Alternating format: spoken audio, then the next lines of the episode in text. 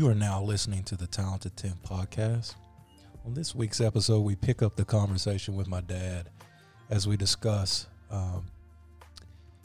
his early years in school, and integrating the Wilmot, as well as touching on his brother Kelvis, and ultimately the trek up the hill to college.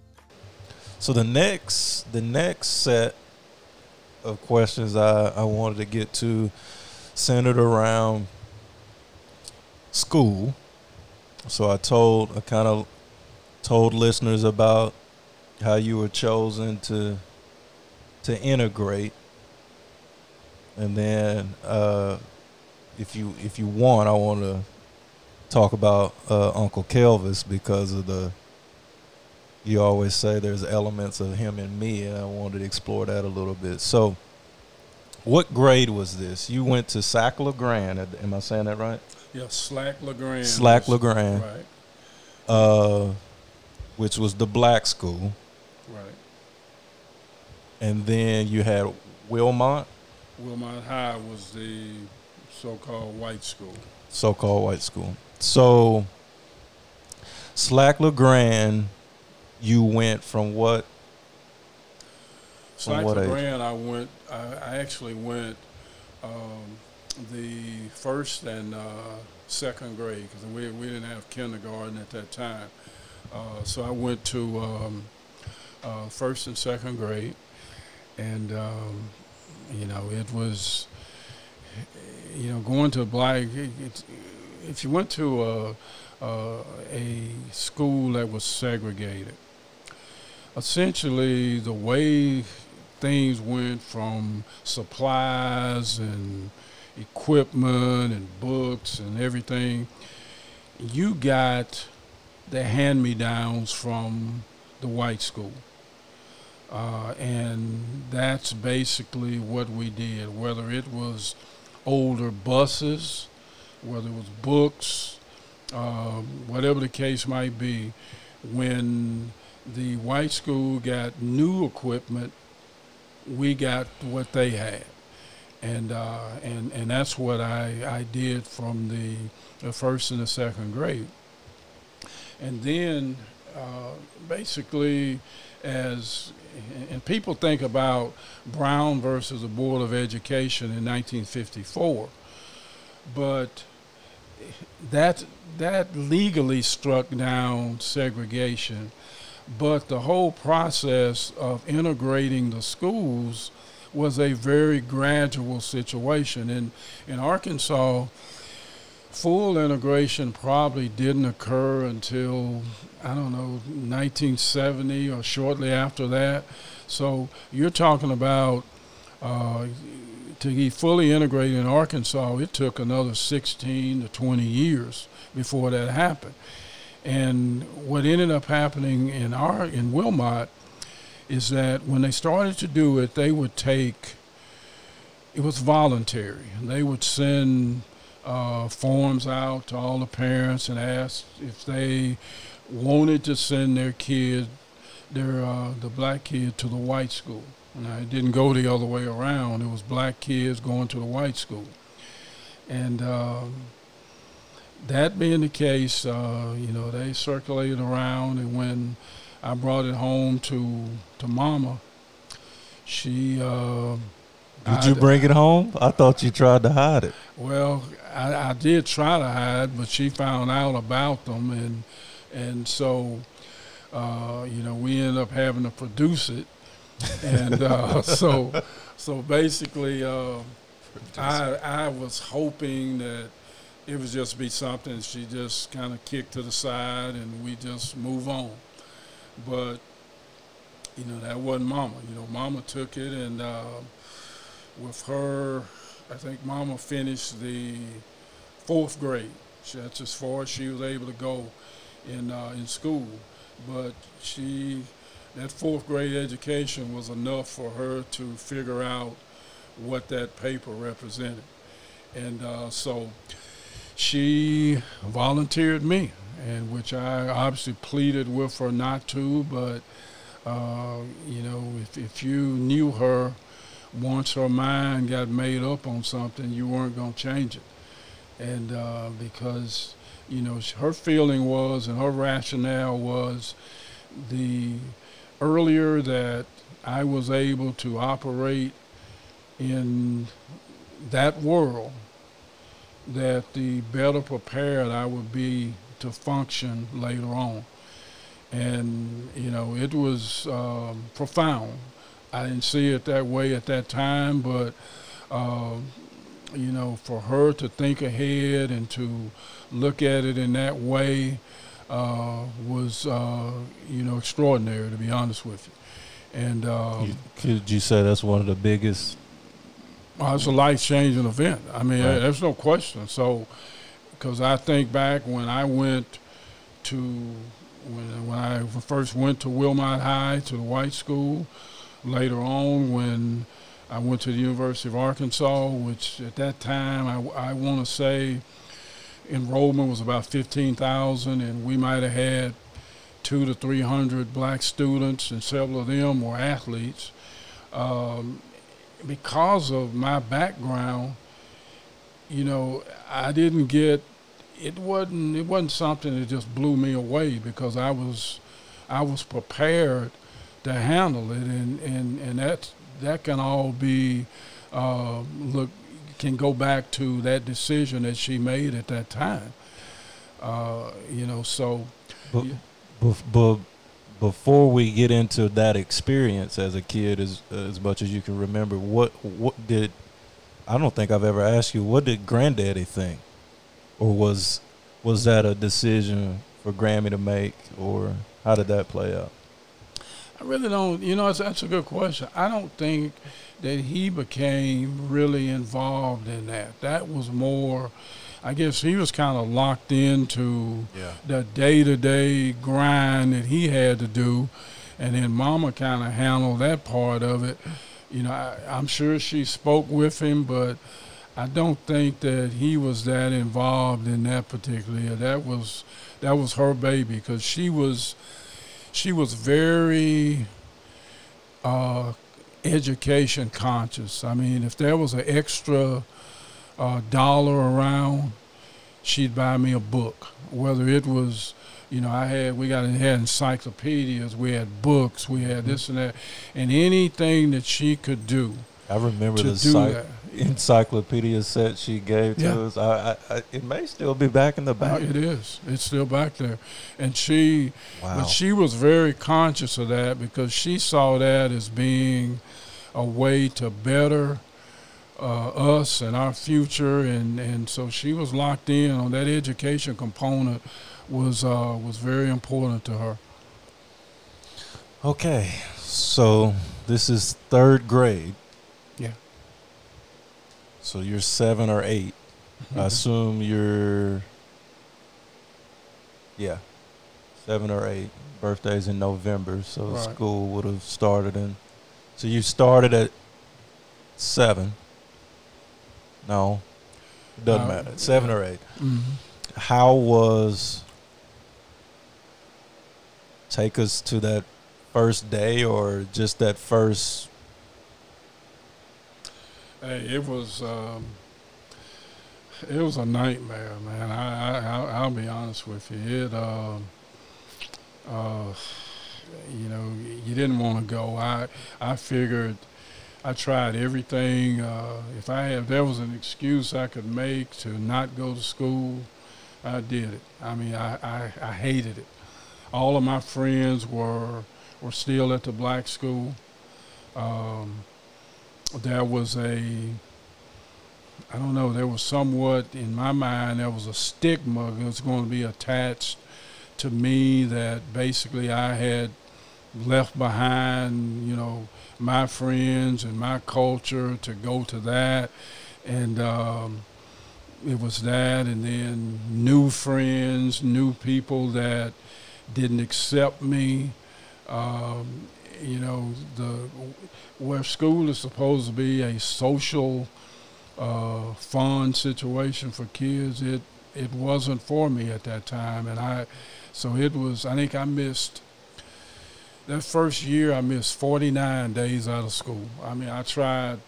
I mean, if there was a sickness that I heard about, I had it. I mean, I didn't want to go to school, and it was, you know, it was unbelievable. But I, you know, obviously, you know, just had to keep grinding, and Mama wasn't gonna let me go back. So, essentially, eventually, it sunk in, and we dug in and kind of plowed ahead. But how many were with you? Was it?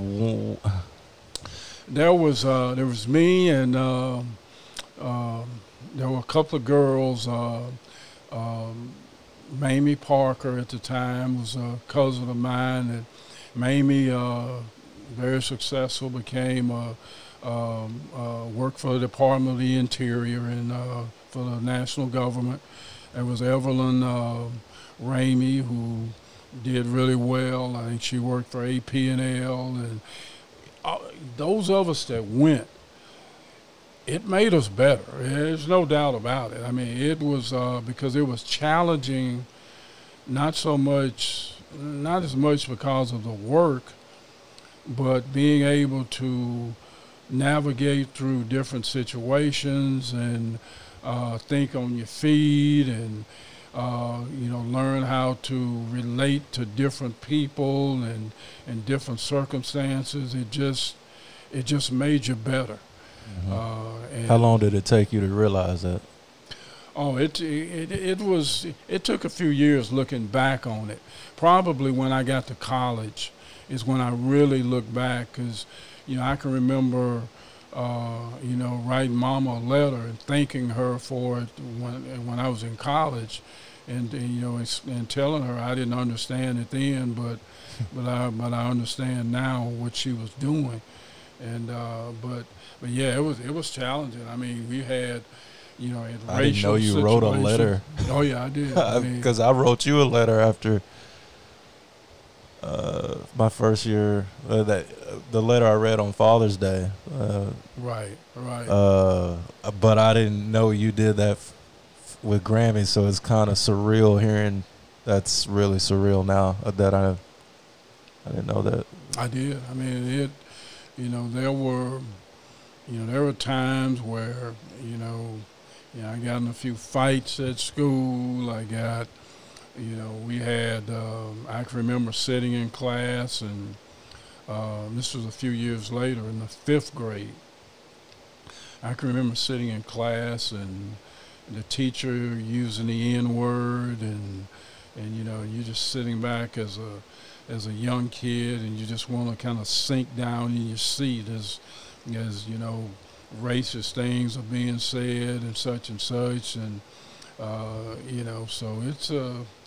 It wasn't easy, but it's good it wasn't easy. I mean, that's probably the challenge of it, is what the true benefit of it was. You think what you learned from that you've been able to share with, I mean, that's the thing about those big life experiences, is they have a generational effect, you know. No doubt. And it, you know... or a multi-generational effect. It does, because it all goes into, you know, shaping, you know, who you are and everything. And it's, and probably the challenging times, maybe even more so than the good times in a lot of ways. Yeah. Woo.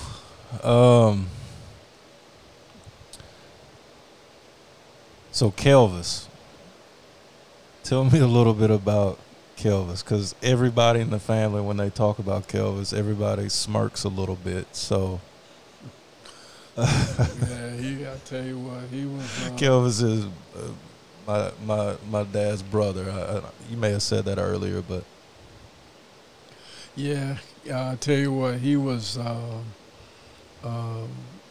Kelvis was, I guess, 6 years.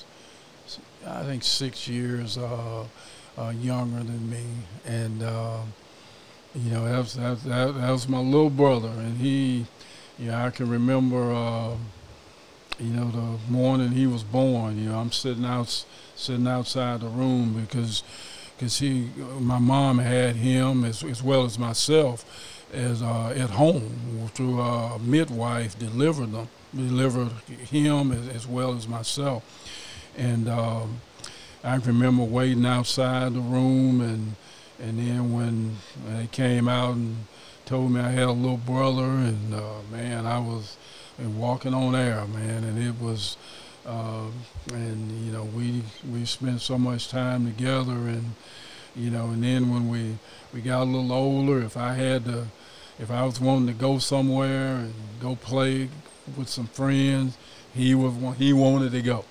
And of course, I said, you can't go. And Mom said, you better take your little brother with you. So everywhere I went, he was there. It wasn't just Wayne. It was Wayne and Kelvis. And so he was one of those guys. He was kind of lived on the edge a little bit, strong-willed, but would give you the shirt off his back. You know, when I left, you know, I left home, obviously, and he had to kind of, it was a little difficult for him because I guess whether it was as a student or whatever, I was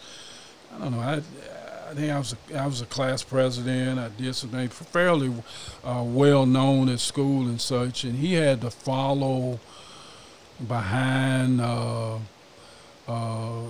you're Wayne's brother, and he had to, and I think for a lot of the time, he didn't resent me, but he kind of resented having to kind of walk in a shadow or in footsteps, and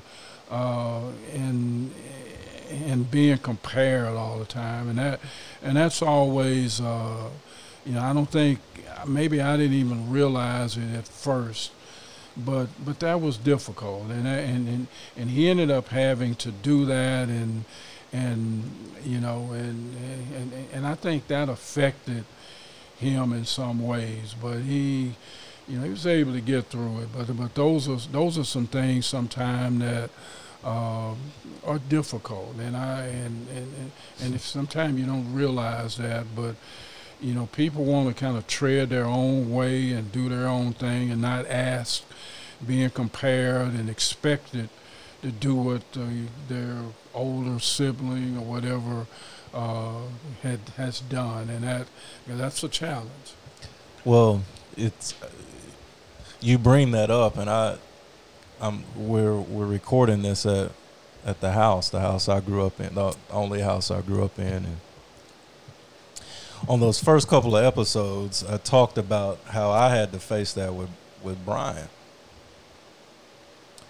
And it's exactly how you just described it with Kelvis. So now I'm really seeing how there's some overlap, because I never resented Brian at all. In fact, Brian was always encouraging me to not worry about it. Now, we were 2 years apart and not 6, but that's probably why. I mean, I'm having a flashback right now, because I literally remember when I just kind of lost it.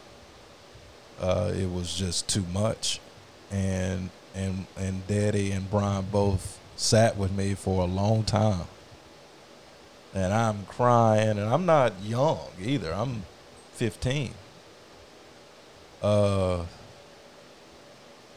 And then Brian finally goes in the back, and first Daddy said, I don't know if you said whether you like it or not, but it was more of a, because this was the height of us pushing back on each other, probably. He said, you're more like me than you know, and I understand what you're going through more than you know as well. And you just got to trust me. And it'll be all right. You know, it'll be okay. And so I hear you refer to Kelvis and kind of that having to follow in your footsteps. And then I remember back to how you had the right words and the right temperament, and you listened and you let me vent and you jumped in and all of these things. And this is over probably a 2-hour. It may have been longer than that. I mean, it was intense. It was just uncorking of a ton of emotions of having to follow in the footsteps, not just of Brian, but of Daddy. The expectations were, I wasn't strong enough at that point to handle it. And so hearing you recap that with Kelvis probably lets me know why you handled that night, which is a critical turning point and the most critical year of my life, so well. Well, yeah, I saw that after I had left and went to college and so forth, and I know the struggles that he had with some things, and he shared some of that with me, and it just kind of sometimes you stop to think, and I think it's critical to always have empathy and to have the capacity to kind of put yourself in somebody else's circumstances and try to see it through their eyes. And I think that's a critical, it's something critical for somebody. If a person doesn't have empathy, then it's very difficult for that person to put themselves in somebody else's position and see the world through their eyes. And I think that's a critical element or whatever for somebody to have. And so I was kind of understood in a way because of what had happened with Kelvis and some of the struggles and challenges that he had in that situation. And it makes you, I don't know, it makes you, made me at least, sorry in one way that, you're not sorry for having success on something, but it made you sorry to have put him in that type of situation or to see that he is having to struggle as a result of it. And so it's tough. So you feel for him, and so we were able to kind of work through that. But he was he was a good person. I mean, as good as gold. And he went to join the military. My Uncle Charles had spent, I had two uncles. My Uncle Junior was a career military person in the Air Force, and so was my Uncle Charles. And so Kelvis went in the military, and once he was stationed eventually in Arizona, and became sick, and we at first thought it was really something like a little infection, which we thought would pass, and nothing major, and then it didn't, and it just lingered, and eventually what he was diagnosed with was a condition called valley fever. And valley fever, for most people, it's like a cold. You have it for a few days and then it goes. But his situation was a little different. He didn't have. There were a couple of scenarios presented to us. That one, that he didn't have the immunity to it, and somehow he has some immune deficiency that didn't allow him to fight it off. But the other one was, we were told that the base that he was stationed on was one of the bases that was closed by the government, and a lot of that was tied to some of the testing of the atomic bomb in that particular area and some radioactivity and such and such. But regardless, whatever it was, it ended up taking his life very prematurely, and it was, it was a devastating situation to see him go through that. And but man, he's one I'll always remember because he was a tremendous individual. Had one of the biggest hearts you ever wanted to see. So that's one of the most difficult things that I've had to deal with. In a life of dealing with difficult things, that says a lot. So the next piece is college. And college, and then, being a GA out in Southwest Texas. So kind of talked about getting on the bus and going to Fayetteville, different world now that I live, different Fayetteville that I live in now than that you entered in, what, 76, 77? Yeah, I'll tell you, I leave and leave Wilmot on a Trailways bus. It wasn't a Greyhound? I think at that time it was. It might have been, because eventually Continental Trailways and Greyhound went together. Okay. And I think at that time it was still Trailways. But if you know the geography of Arkansas, to travel from the southeast corner to the northwest corner is about as far as you can go. In terms of distance, so it was a long bus trip, and basically what you would do, you would take the bus, you'd eventually come through, you'd go to Fort Smith, you'd have a layover, and then from Fort Smith you'd go to Fayetteville, go to the bus station on the. I come in and I got my suitcase, and I come into the bus station, and at that time, no taxi. The bus station was, if you come in on the old 71, obviously you don't bypass. You come in through 71 business, and the bus station was right there as you come in.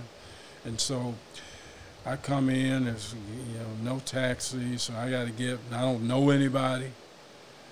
I get my suitcase, get off the bus, and I hoof it to the campus.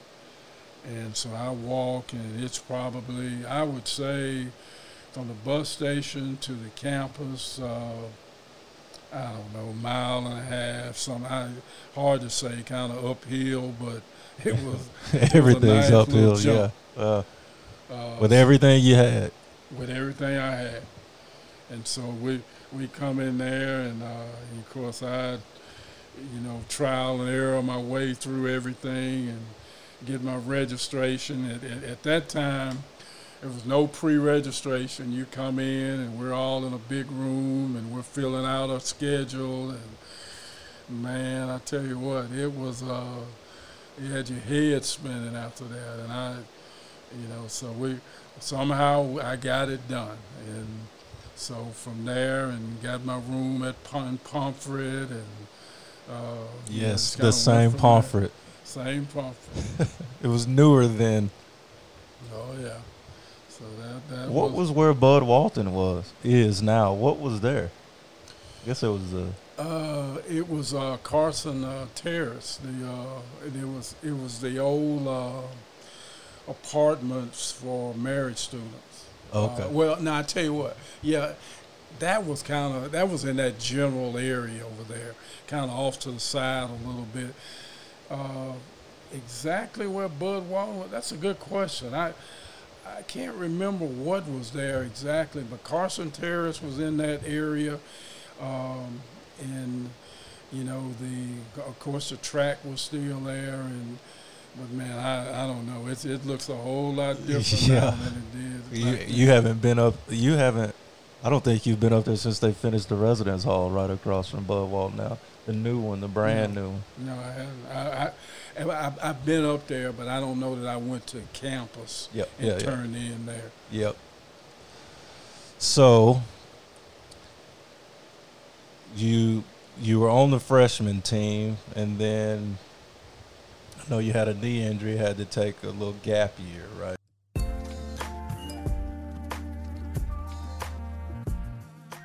And that's it for part 2 of my sit down with my dad. Next week, we'll discuss kind of the real beginnings of college, time on the freshman team, and ultimately the time they had to take away from school and ultimately get back into school and finish up and begin his coaching career. This week was an important look into his life. And how so much was colored by his beginnings. I hope you're enjoying. I hope you come back next week. There is more to come, and I'll see you soon.